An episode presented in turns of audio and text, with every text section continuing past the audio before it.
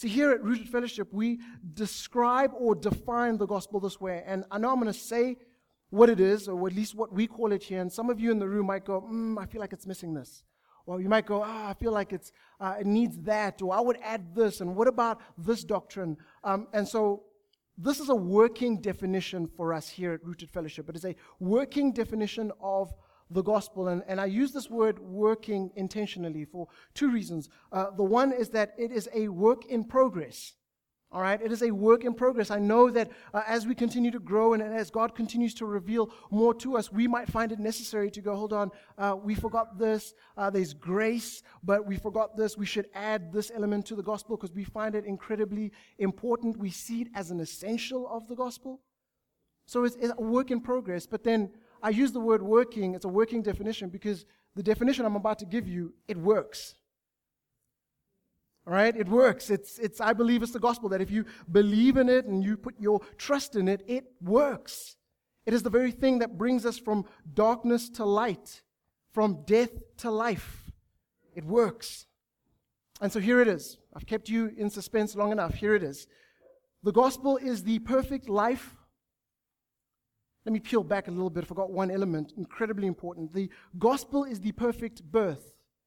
It's the perfect birth, the perfect life, the perfect death, the perfect resurrection of Jesus Christ, affirming him as Lord and Savior. I'll give it to you again. The gospel.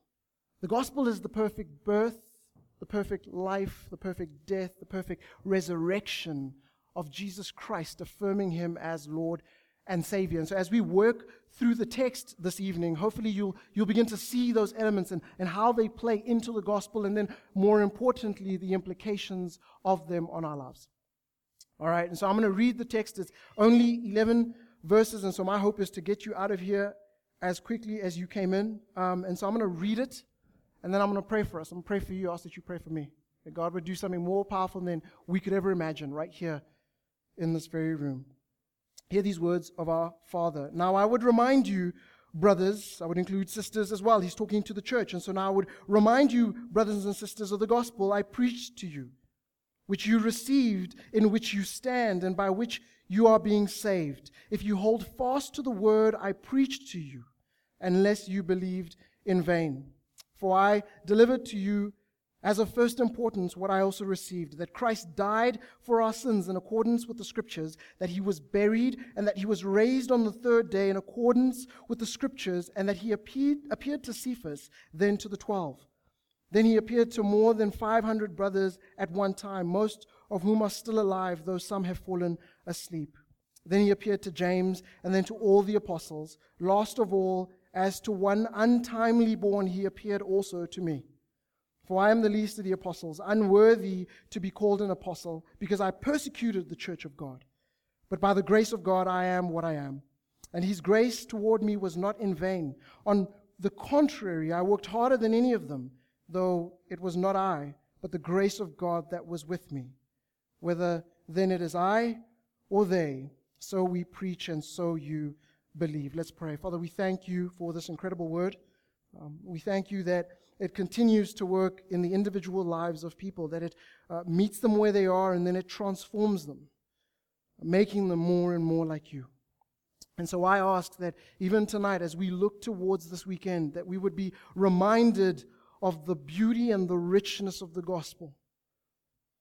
And even for those here tonight who maybe are wrestling, uh, aren't quite there yet, haven't quite crossed the line yet, I'm asking that you would soften hearts and that you would make it plain and real. Uh, that they would see you for who you are. I pray against any distractions here tonight. And so it's to that end that I ask that you would stand in my body, think through my mind, speak through my vocal cords, those things you'd have us know, say, and do. May the meditations of our hearts be acceptable in your sight. May they be a sweet fragrance to you. Father, you are our King and our Redeemer. Would you have your way in this place tonight? In Jesus' beautiful name we pray. Amen. So, as we think about the gospel, um, uh, particularly as we look at chapter 15 of 1 Corinthians, there's three things that I want to leave us with or leave you with uh, as we navigate through this text. Again, talking about the gospel. I'm going to keep saying this word, gospel, over and over and over again. The gospel. There's three things that the text tells us about the gospel. The first thing that we're going to see is that the gospel is historical. The gospel is historical. The second thing we'll see about the gospel is that it is timeless. The gospel is timeless. And then the third thing that Paul leaves us with is that the gospel is personal. The gospel is personal. And so I'll give you those three things again. The gospel is historical, the gospel is timeless, and then the gospel is personal. What do I mean by the gospel is historical? Simply in that, uh, in a point in time, all of these things happened. That there was a point in history where we can kind of go back to and see all of these things the perfect life and the perfect death and the perfect resurrection, the perfect birth. All of this happened. And the gospel is centered around one person. The gospel is centered around Jesus Christ. It's centered around Jesus Christ. And so there's a point in history where we can go and, and see the birth of Jesus. That there was a, a baby boy who was born, and he had two parents, Mary and Joseph. This, this is real. There is data that confirms this. But if you've crossed the line of faith, you would understand this as the incarnation. That's what we as Christians or as the church, we call it the incarnation. It's God becoming man. God becoming man in the person of Jesus Christ. And so there is a birth. I know that the text here doesn't talk about it, but it definitely implies it. Why would you say that, One? Well, it's hard to talk about death and not necessarily talk about a birth. And so we see the incarnation. It plays an important role, the perfect birth of Jesus. The second piece is the perfect life. Again, the text doesn't explicitly talk about the life of Jesus, but it implies it. It implies it. And in fact, if we peel back the layers, if we go back a few chapters, uh, and if you continue with us as we navigate through this series, you'll see that Paul talks about the perfect life of Jesus. That Jesus lived, he walked the earth. This is uh, one of the things that even those who don't believe in Jesus, the historians that don't believe in Jesus and, and the fact that he was the Messiah and that he was he saved us, they believe that there was a man named Jesus and he did walk the earth. In fact, there's some other religions that talk about him as, as a prophet, and so they're like, no, this man was legit. In history, there was a man named Jesus. But again, for us who have crossed the line of faith, we uh, extend that, we push that. We say, uh, not only did he live, but he lived the perfect life, the life that you and I could not live. He was a man without sin. A man without sin. And so we see the perfect birth and the perfect life. But where the text picks up in verse 3, we see the perfect death. I call it perfect because to save humanity, to save the world, it required a perfect sacrifice. And only Jesus, only Jesus could provide that.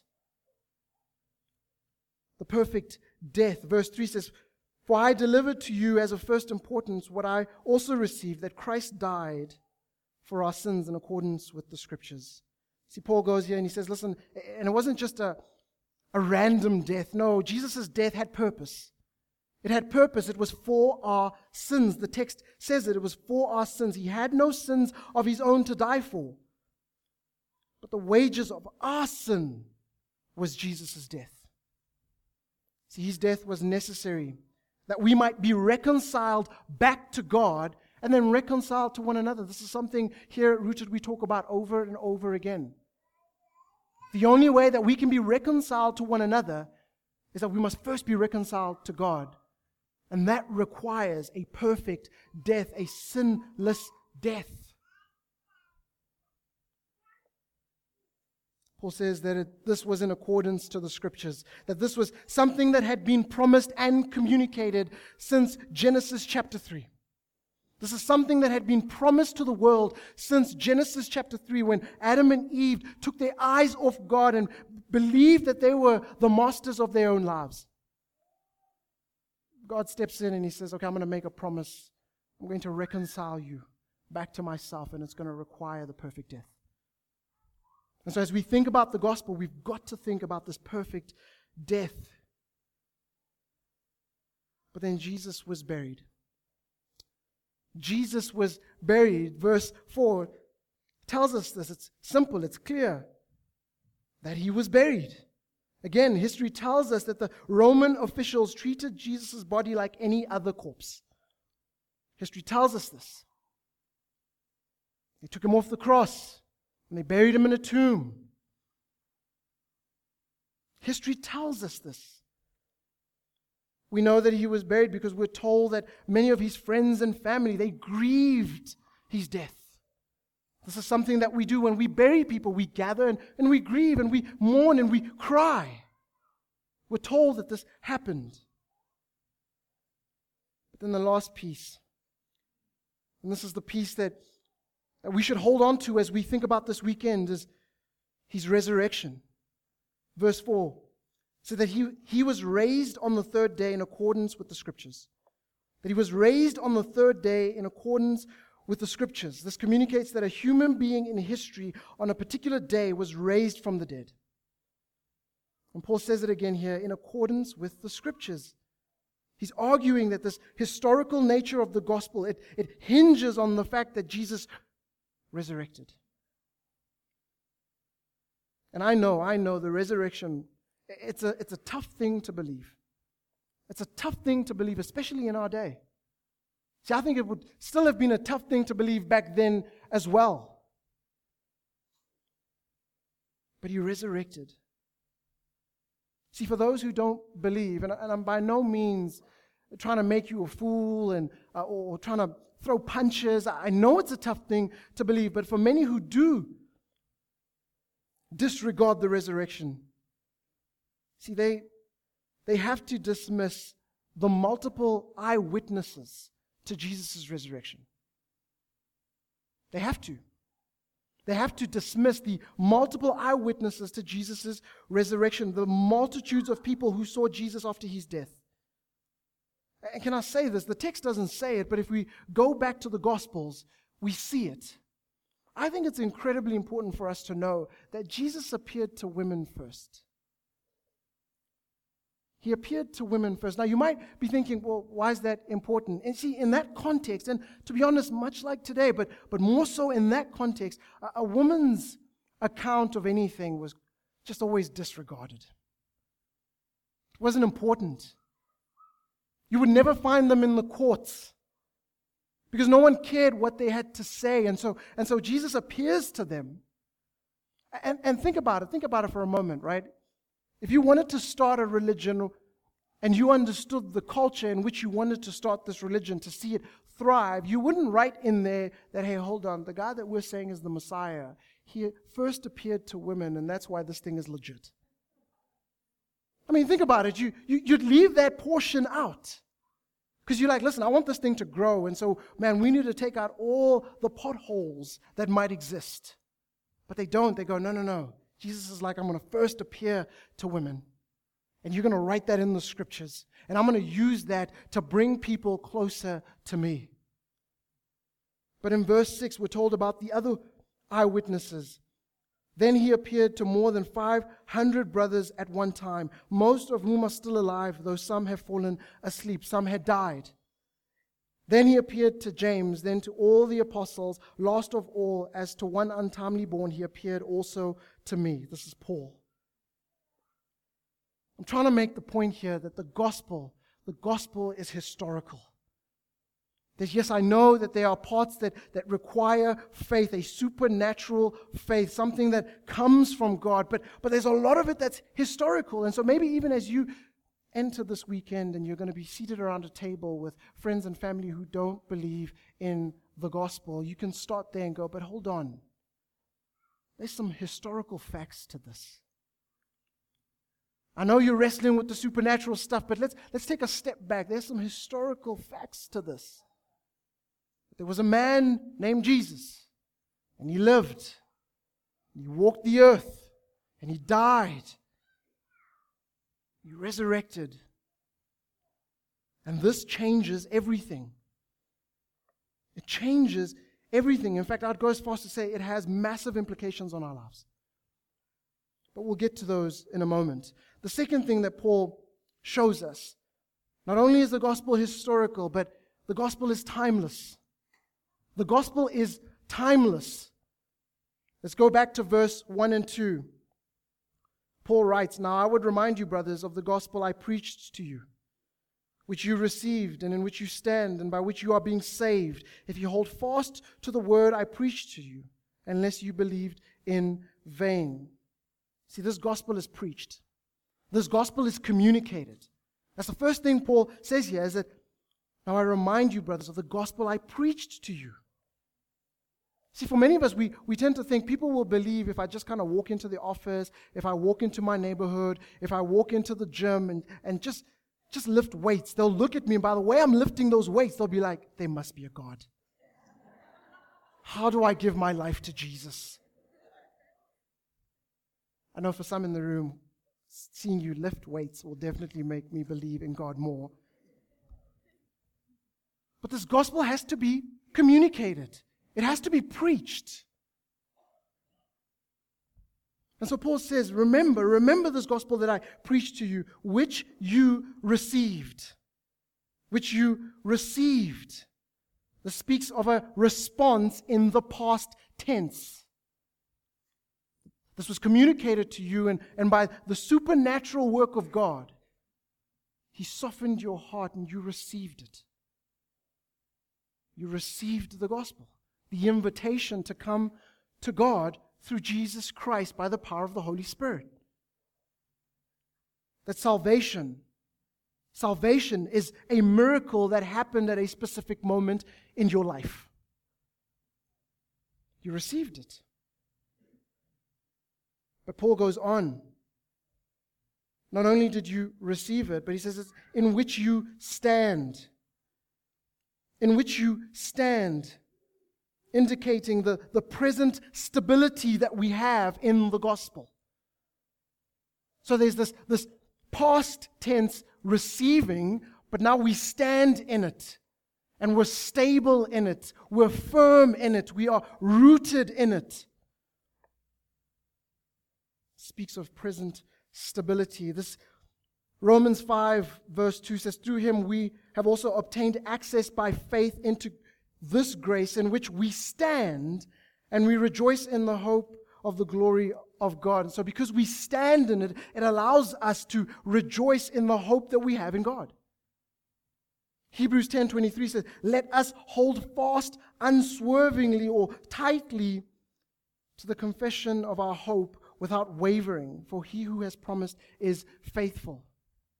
We can do all of this because we stand in the gospel. The reason we can hold on to hope is because we stand in the gospel. We're firm in it. But then scripture tells us that we are to, to hold on, to be firm. See, for many of us, we, we stand, but we're not firm. For many of us, we stand, but we're, we're not holding on, like Hebrews 10 23 talks about. See, for many of us, we are like the black jacket, black backpack man on the how Gautrain. Any of you take the how Gautrain? No? One? When I was working in Sandton, I would see this man quite regularly. In fact, I think there, there was a group of them because they looked different, but they would always have a black jacket and a black backpack on. And so I would get onto the train at Sandton, worst place to get onto the Gautrain on um, after work because they've already picked up people from Park and Rosebank, and so you're left standing. So I would get on and, and man, I'd hold on and just kind of wait for the doors to close. And, and at the death, the man in the black jacket and the black backpack would jump in, and then he would just stand. And, and I would think to myself, I'm like, bro, you know, you know this thing is going to like start in a moment, but doesn't hold on to anything. He just he just stands. And you guys know how the story ends. The Gautrain begins, and then he's on some, and then he acts like no one saw that. Have you seen people that do that? It's the craziest thing. It's like, no, I'm just going to continue to look forward. No one saw what happened. I'm like, everyone saw it. Like, you almost bailed. But still, he doesn't hold on. He's like, nope, I'm going to stay here. Then we stop at the next stop, and it's like, whoa. I'm like, brother, please hold on to something. The door's closed. And again, it's like, see, for some of us, we stand in the gospel, but we're, we're not holding on. We're not holding on. And so, and so when, when life wants to throw you around a little bit, yes, you're in the gospel, but you find yourself, you find yourself almost falling. Because you're not holding on when, when that beautiful lady walks past you. Brothers, you know what I'm talking about. And you know you shouldn't be looking. And you find yourself turning, and you find yourself turning, and you find yourself turning, and you find, like, what? Because you're not holding on. That's why I find it funny when people go, Yeah, I, I, fell, I fell into sin. I slipped and tripped. It's like, how, how does that happen? No one falls into sin. Let me, let me put it out now. No one falls into sin. It's because we're not holding on. We're standing, but we're not holding on. Because if you're holding on to the gospel, your hope is in the gospel, not in the success, not in the fulfillments of this world, not in relationships.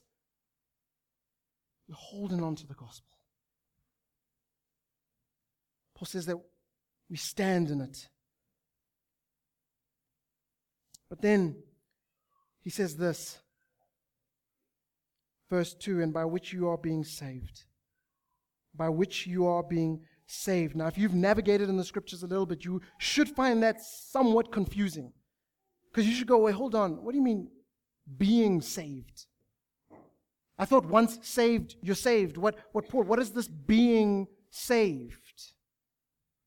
This is confusing. Are you contradicting yourself, Paul? See, to understand what Paul is talking about, we must continue to read on. Yes, you are being saved if you hold fast to the word I preached to you.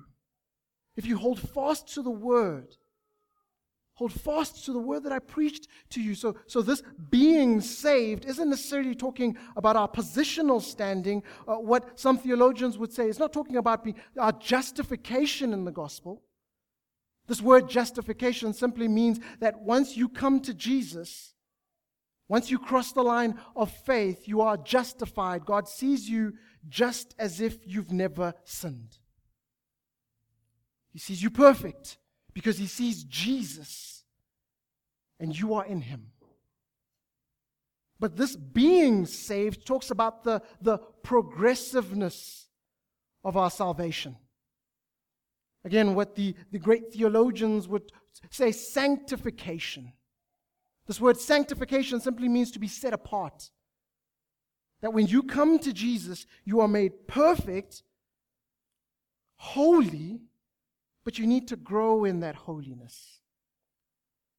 That you need to be made more and more like Jesus. How do I know that this is necessary? Because I know many of you still sin. In fact, delete that. I know all of you still sin. That many of you will walk out of here and get into a fight with your spouse. And you know that you're wrong, but you'll do it anyway. Many of you will wake up tomorrow morning and think about trying to cheat the system in some shape or form. You know this. I know this about you. Look, guys, I know myself. I am in desperate need of a Savior. But I'm saved, I'm justified. God sees me as perfect. But there's a progressive nature of our gospel, which is called sanctification, that He is making me more holy and holy and holy. He is making me more like Christ.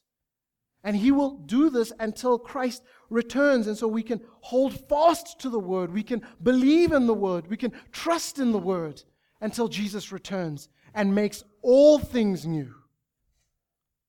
This speaks of a future reality. A future reality.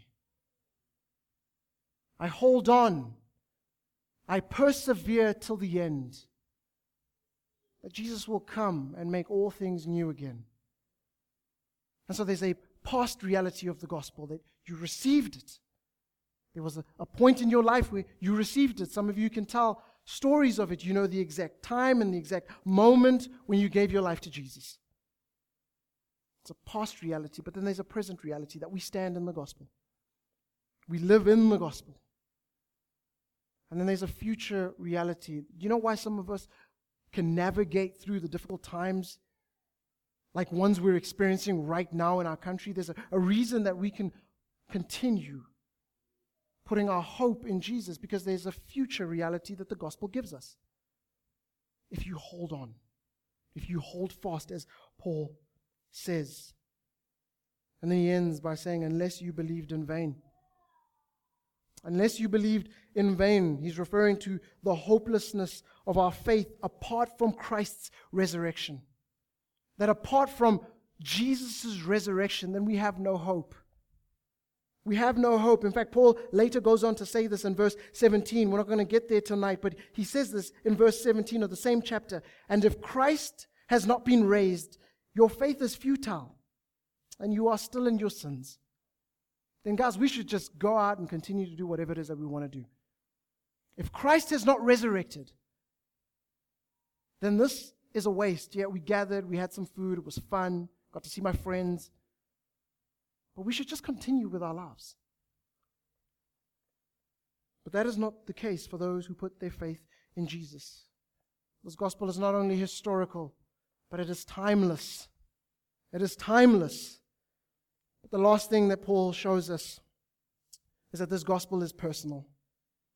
This gospel is personal. Paul could easily use someone in the church as an illustration to how the gospel changes everything. He, he could point to someone in the neighborhood and go, hey, remember that guy? Remember that lady? Remember how they used to live? But now that Jesus has transformed their lives, look at them now. But he doesn't. He, he uses himself as an illustration. He uses himself as an illustration to show you that this gospel is personal. Not only is for people out there, but it's for you as well. Verse 9 For I am the least of the apostles, unworthy to be called an apostle because I persecuted the church of God. He, he kind of gives you uh, an intro to his testimony. He says, Guys, this is who I used to be. Stop thinking about the person out there or, or your colleague who sits in the corner cubicle, who is the worst person in the world, your boss. No, no, he says, Look, look at me. I used to persecute the church. I was that guy that was out there killing Christians. But His grace was sufficient for me. His grace was sufficient for me, for I am the least of the apostles, unworthy to be called an apostle. I am the least of, of the people in here, unworthy to be called whatever role it is that I play in your life, whether it's a pastor or a shepherd or a friend or a brother. Because I could share my own testimony, I could tell you my story, but His grace was sufficient for me. And that's why, friends, your testimony is the greatest sermon people will ever hear. Your testimony is the greatest sermon people will ever hear because, because it makes the gospel personal. It's not some theological term that's out there. It's not some really cool doctrine. It's not this thing that we gather together and, and debate about. No, no, you can tell people, hey, remember me. Remember me hopeless, desperate, a sinner, always thinking about myself and no one else. His grace was sufficient for me. So Paul says this is personal. But he goes on, verse 10 But by the grace of God, I am what I am. I stand here because of the grace of God. And his grace toward me was not in vain. On the contrary, and I love this, on the contrary, I worked harder than any of them. I love that about Paul. He says, Guys, I grafted, I worked, I was out there being faithful to the Great Commission and the Great Commandment, the planting of churches and the establishing of the local church, shepherding and counseling and loving. I mean, in the beginning of First Corinthians, he calls himself the, the master builder, the skilled master builder. Not puffing himself up, saying, Listen, God has wired me a particular way. He has wired you a particular way. Some of y'all are phenomenal at what you do. You are. You are phenomenal at what you do, and you will continue to be. Companies are going to seek you out. But remember this though it was not I, but the grace of God that was with me. Again, reminding the church that it's the grace of God. It's the grace of God. It's the gospel that saves, the richness of His mercy, the breadth and depth of His love. That I did not pull myself up by my own bootstraps. It's grace and grace alone. He makes the gospel personal. And then he wraps up, and I'll land the plane here, verse 11. Whether then it was I or they, so we preached, and so you believed. And so we preach, we share, we communicate through word and deed, through proclaiming the good news, but then living it as well, standing in it, holding on to it, that those who are in desperate need of a Savior would look and say, There's something different about this community.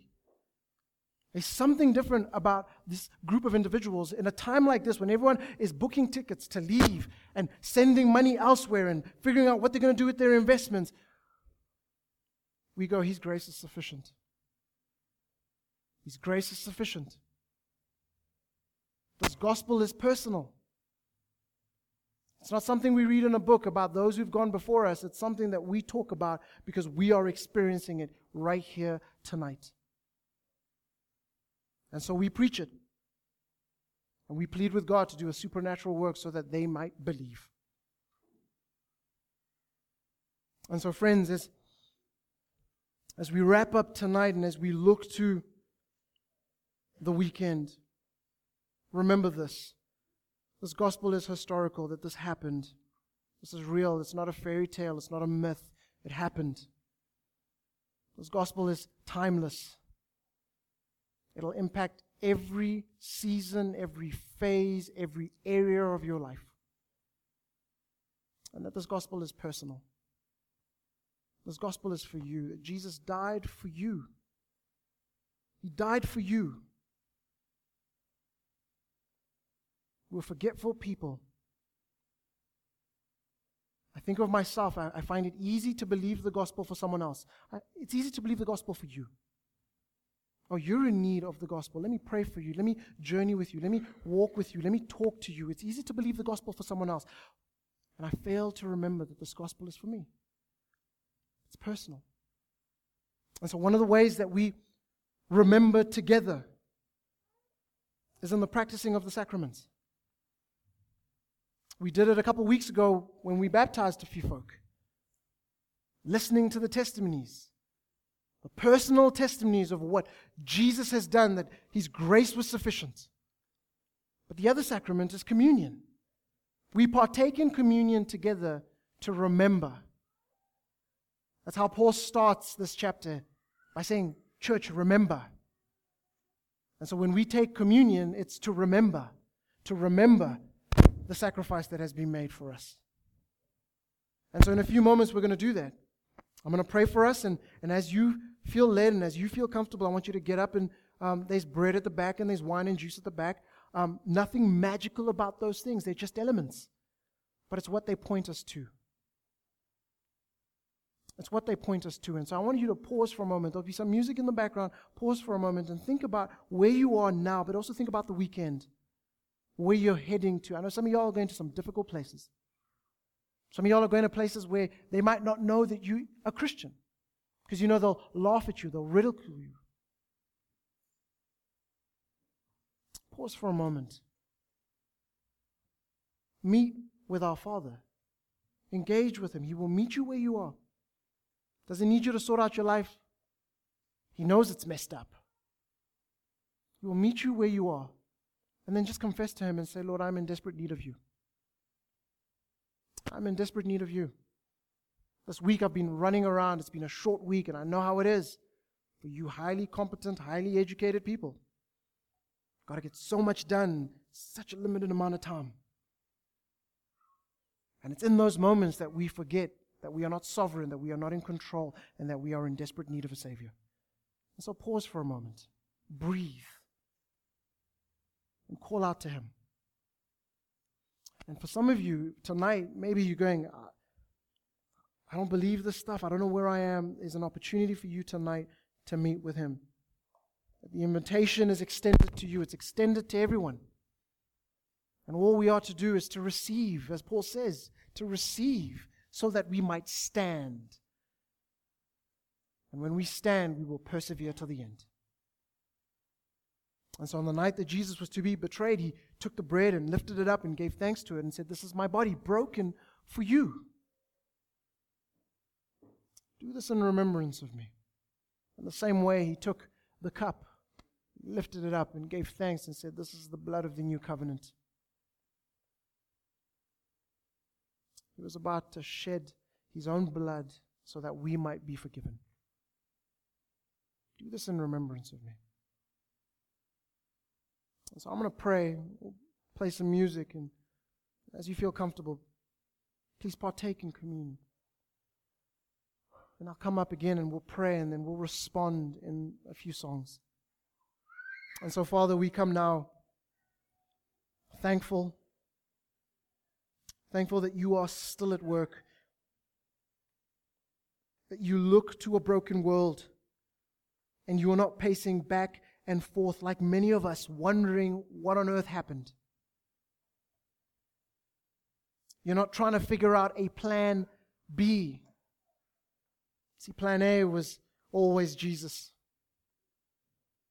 You knew before beginning of creation you knew you were going to send your son Jesus to come and die for us. And the implication of that truth is powerful because for those who have crossed the line of faith, it means that you had us in mind before the world was created. You know us by name. You know our, our deepest, darkest secrets, the things that we would never share with those close to us out of fear of what they might think of us. You know all those things. And yet you still extend your arm of grace towards us. And so, in many ways, we are like the son who had squandered everything. And after sitting a pool of mud, after reflecting for a moment, realized that my father, my father has everything and that He loves. He loves. It is a joy for you to extend it to us, those who are your children.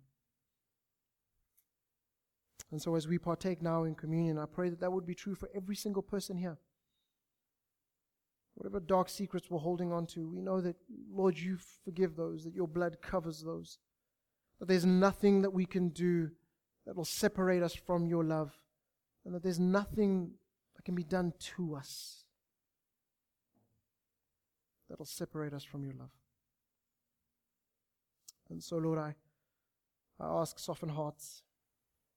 Some are angry, some are bitter, some filled with rage, and a lot of it directed towards you. Father, help us see that we have distorted our view of you. Instead of seeing you as Father, we see you as a master and that we are just your slaves, but rather we are children who have a seat at the table. So forgive us. Father, we love you. We praise you in your beautiful name. Amen.